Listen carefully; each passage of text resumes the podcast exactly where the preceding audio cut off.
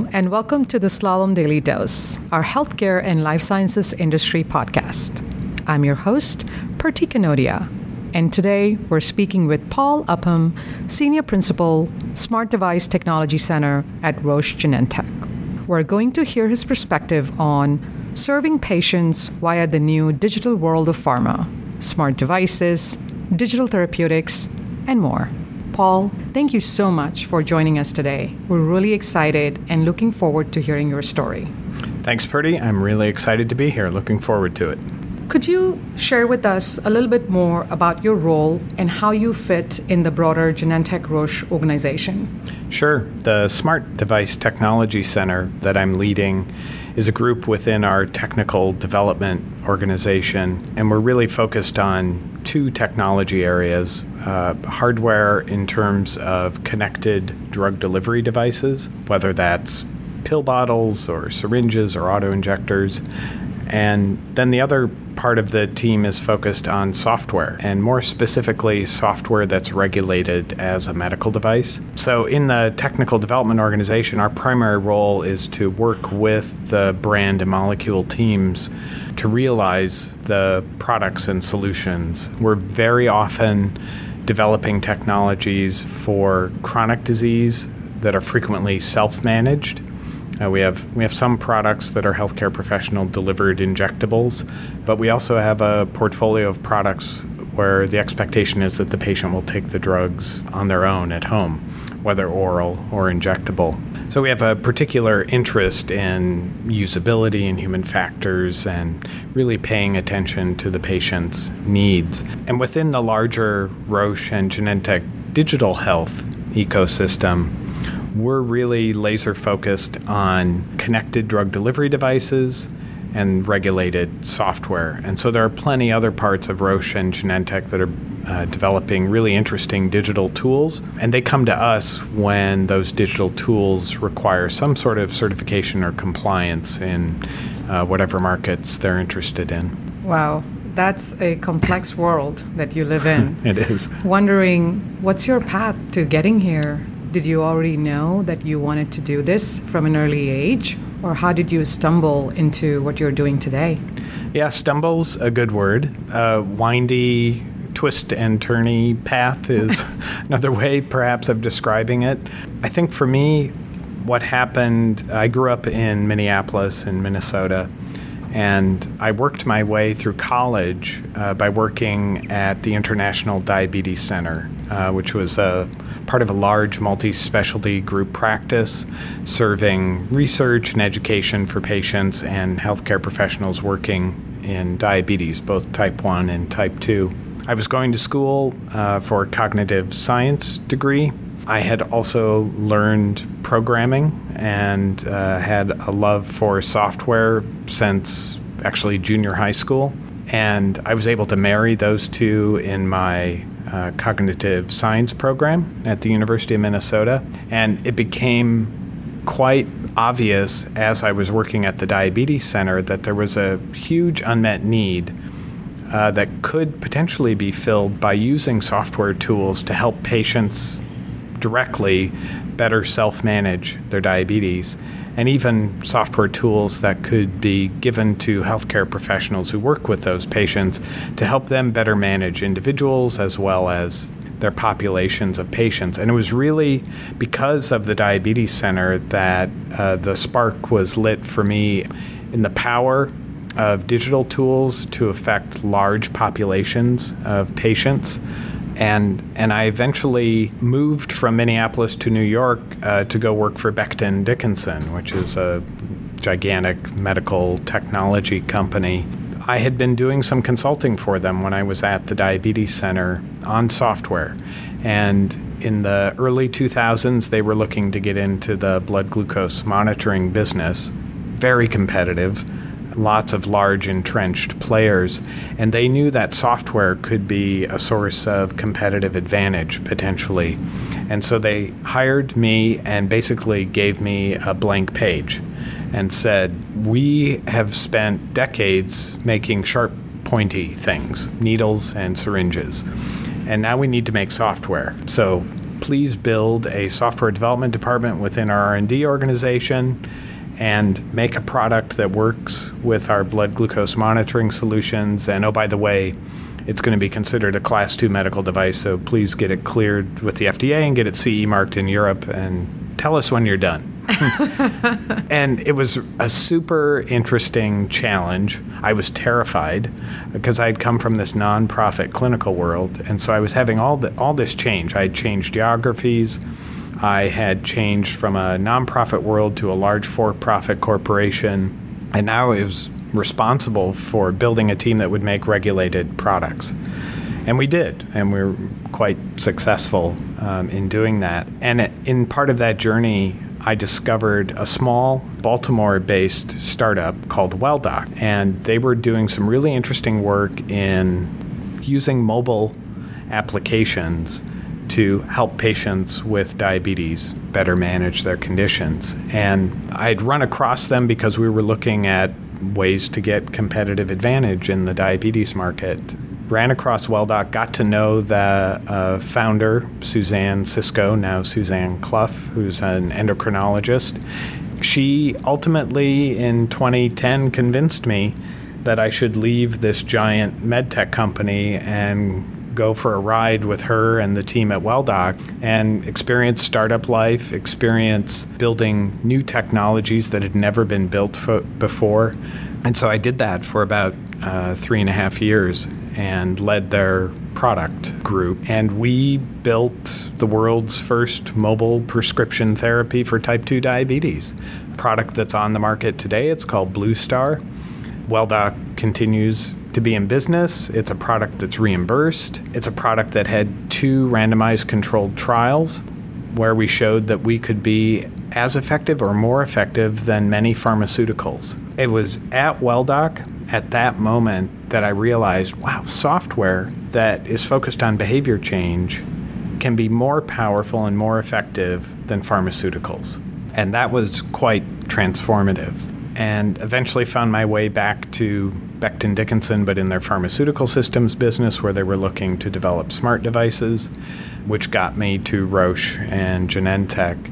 And it's almost like the time is finally right for all my skills and interests to come together. So I'm 51 years old, and so it's taken a while.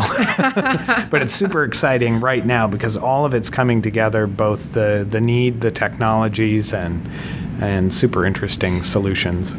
Well, I have one word to describe that, and that's wow. Thank you for sharing your journey and this very rich path that you've had.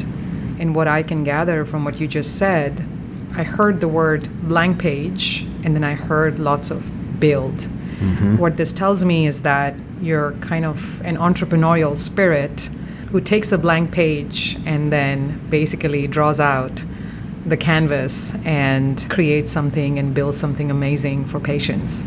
So thank you for doing what you're doing. Would love to know, in the past year, what would you consider as your biggest accomplishment that you're most proud of?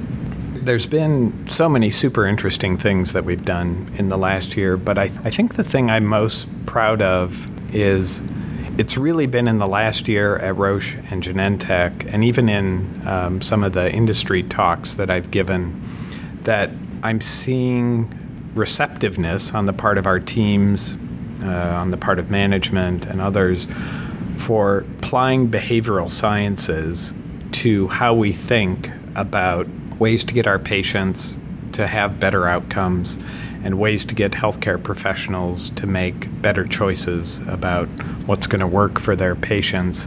And more specifically, we're doing work with a behavior neuroscience team to think about how should we design the right user experiences, whether for a patient who's doing self-management or for a healthcare professional who's trying to make the right choices to personalize care for their patients. How can we use what we understand about how the brain works to make better choices about those, the design and development of those solutions? And it's been in the last year that that's gained traction.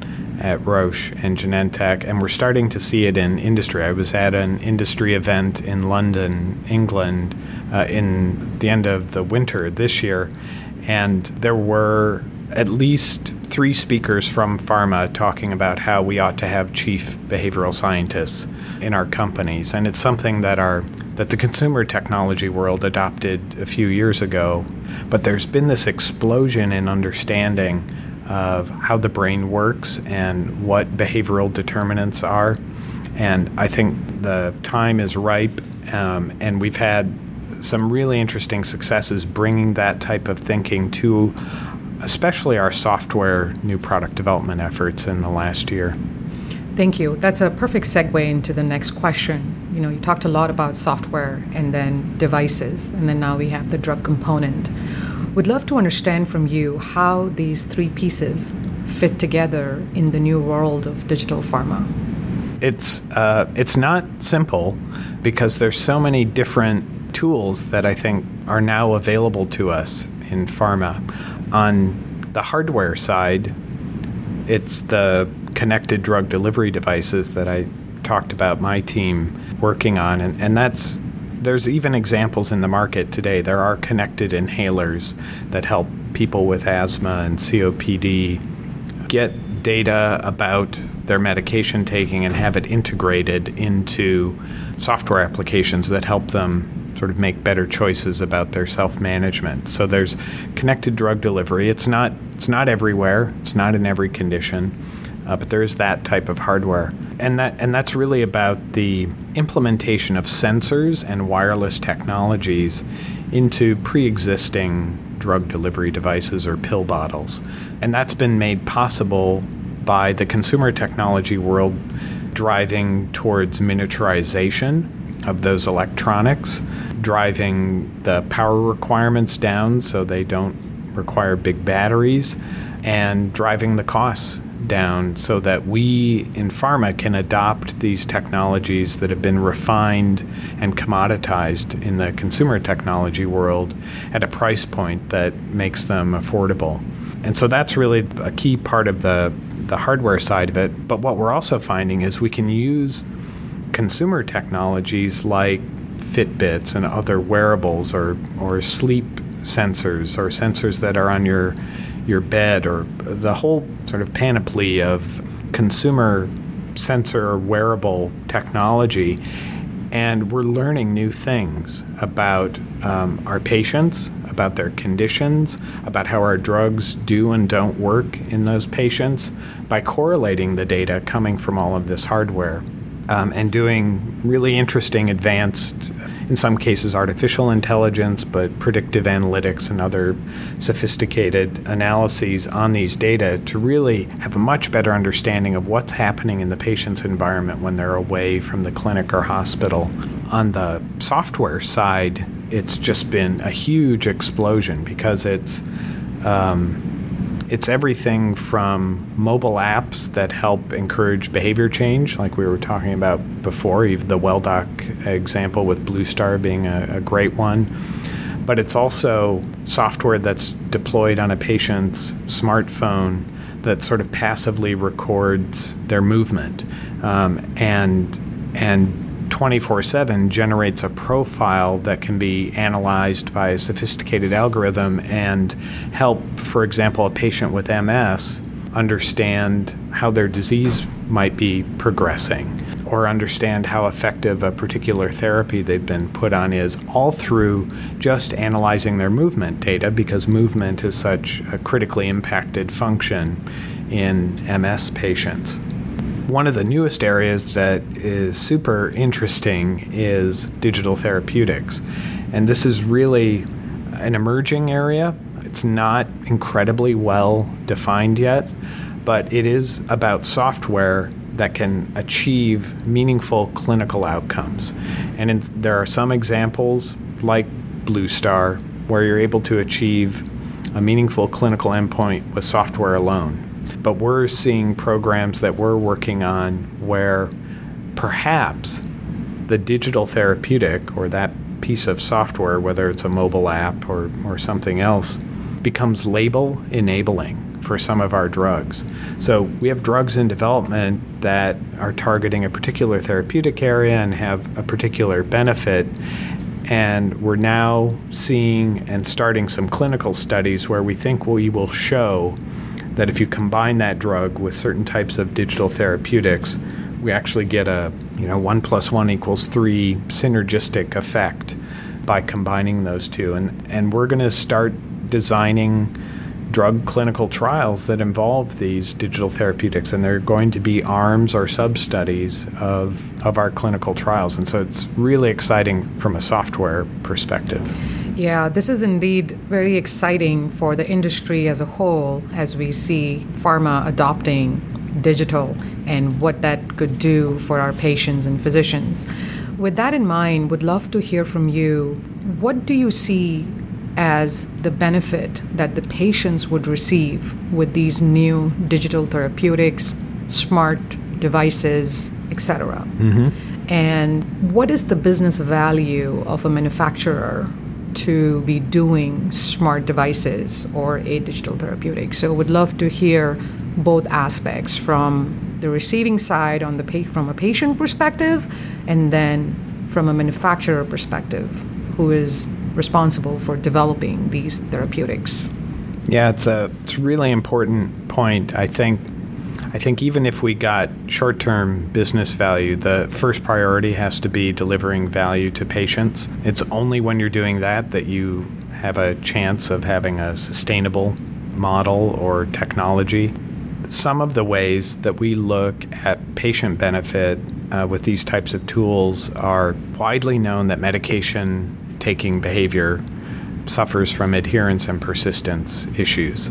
There's a whole stack of reasons why people aren't able to stay on the therapies as prescribed. Either they're not able to manage the daily, weekly, monthly regimen and they have adherence issues, or maybe the side effects are so bad that they end up just not persisting on the therapy for as long as it would be necessary for them to get a clinical benefit from it. And, the WHO recognized this medication adherence problem in 2003 and said if we don't address it, most of the value of all the new medical technologies and biotech drugs that we're developing won't be realized because there's no benefit in a drug that a patient doesn't take.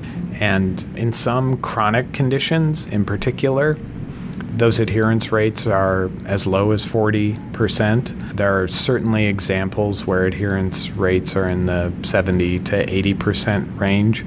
But on average, when you look at most of the peer-reviewed literature on this subject, it's about 50% for chronic diseases, which means that patients are, on average, only getting half the benefit. And that might mean that they're getting none of the benefit from the drugs if the clinical trials have shown that you have to have certain amounts of drug in your system to receive the clinical benefit. So there's a huge opportunity just in something like addressing medication adherence for patients to have better outcomes. And they're going to feel better, they're going to live longer, and they're going to be able to better manage their condition. So I think that's a great example of a challenge that if we can address it, especially using some of these new digital tools, there's a significant patient benefit. On the business side, with medication adherence, it is very simple arithmetic. If patients are only about 50% adherence, any small movement of that needle to improve adherence has a lot of business value. And it's sort of crass, but it is the case that if patients are more adherent, we see greater prescription refill rates, and that directly translates to top-line revenue for companies. And so that business case is actually one of the simplest to make in the sort of digital health world. The real challenge is that nobody has successfully deployed technology that has shown a sustained improvement in medication adherence across most conditions. There's a few shining examples. And then there are the benefits that patients can receive when we deploy digital tools for healthcare professionals. We're doing some really interesting work looking at predictive analytics that would help patients choose better dosing regimens that could be tailored to an individual patient's profile and would enable, for example, a conversation between a doctor and a patient that says, well, based on your specific individual profile, you should come back for therapy every 6 months. But the next patient who comes in, based on their profile, maybe the software can show that if they come back every 8 months, they're going to achieve optimal outcomes.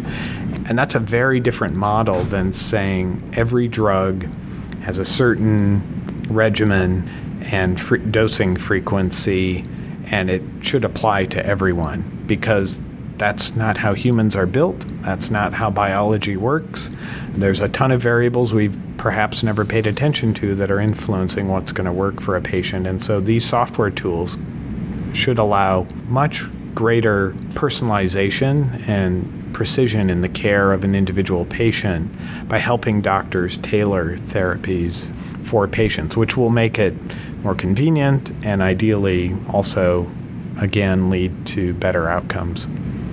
Absolutely. You mentioned one of the challenges that's being faced on your end from an industry standpoint.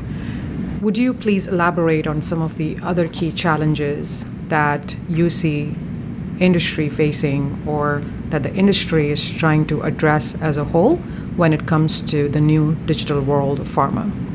I think one of the challenges we talk the most about almost every day in the office are some of the regulatory challenges with some of these new digital tools. The world of software as a medical device has been well established, especially in the United States with the FDA. There's been risk classifications and there have been 510K clearances issued for software products for years now, decades. So that's well established. What is new and interesting about pharma adopting these types of digital tools is that the drug and biopharma regulations have never really gone there. They've never really addressed what does it mean to have a drug with a complementary digital tool. We're just starting to see the few examples of those hit the market with software tools that are sort of either co-branded or linked to a particular pharmaceutical therapy. But when you look at all the super interesting work that the FDA is doing in the United States with digital health, whether it's the PreCert program or whether it's all the new regulations that sort of are now law as a result of the 21st Century Cures Act being signed in December of 2016, those are very progressive, very interesting developments that in many ways make it easier to launch digital health tools that are regulated in the United States. The challenge is that CDER, the Center for Drug Evaluation, and CBER, Biologics Evaluation Divisions of the FDA, have never signed on to any of those software regulations or guidance documents. And we've been told for at least a year to expect that CDER will be issuing a guidance document about software associated with pharmaceuticals, and it still hasn't come. Our fingers are crossed that it will show up in the next quarter, hopefully, and we're really looking forward to that, to understand how can we start to marry these two worlds together, the world of pharmaceuticals with the world of software. So really interesting. My hope is that CDER and CBER take all the best practices that CDRH is putting into place and say, yeah, we ought to apply the bulk of those to our regulation of pharmaceuticals and software.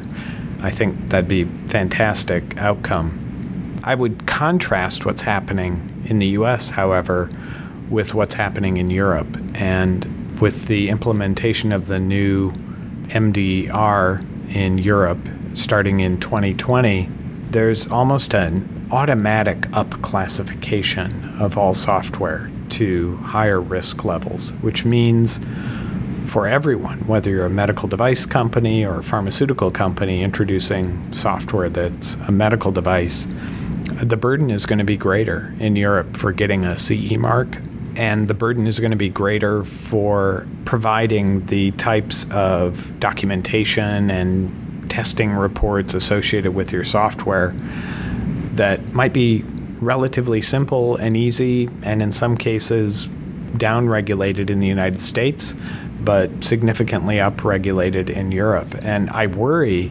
that it will create a situation where most of these products get launched first, and we get our experience with these products in the United States, and they don't end up in Europe for years or at all in some cases. And I think that would be bad for patients in Europe.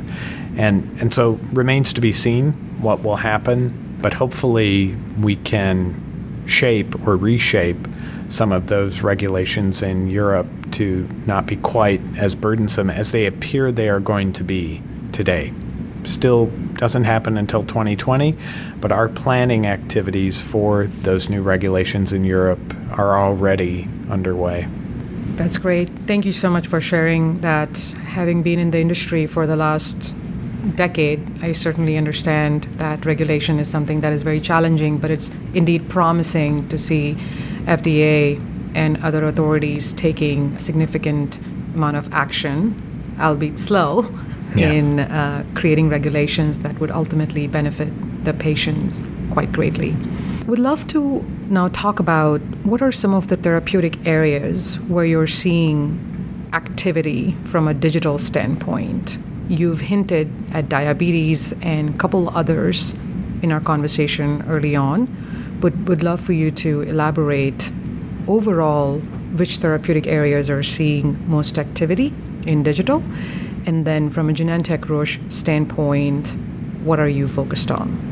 I would say diabetes continues to be sort of the most interesting area with the most experimentation and lots of interesting startups, but also really interesting digital health activities going on in some of the leading diabetes device companies and pharma companies. Asthma is probably second to that, where because of connected inhalers and a lot of the technology that's being developed there, seeing a lot of activity. And then it's pretty heterogeneous after that. And at Roche and Genentech, we're focused on some interesting areas that maybe are rare disease focused, and it's because we've uncovered some unmet needs associated with some of these rare diseases where we think digital tools might be able to help solve some very specific challenges that are seen in some of these rare disease populations. Idiopathic pulmonary fibrosis is one of them, where the therapies are life-extending, but the side effects from the therapies make it a major challenge for patients to stay on therapy. And so we think we have a great opportunity to introduce some interesting tools to help support patients there. And other than that, it's in many other areas. We're seeing really interesting opportunity for healthcare professional tools in ophthalmology, for example, and doing some interesting work on artificial intelligence of retinal photography and seeing how that might be a way to predict better than a human being can potential onset of new eye diseases. So super interesting areas like that. Yeah, indeed. As we wrap up our conversation, a couple of final questions. We started with you making an impact in your organization using behavioral science. Would love to hear from you. How do you see behavioral neuroscience making an impact on patients and physicians? I think this is really one of the most exciting areas because we have a lot we can learn from the consumer technology world.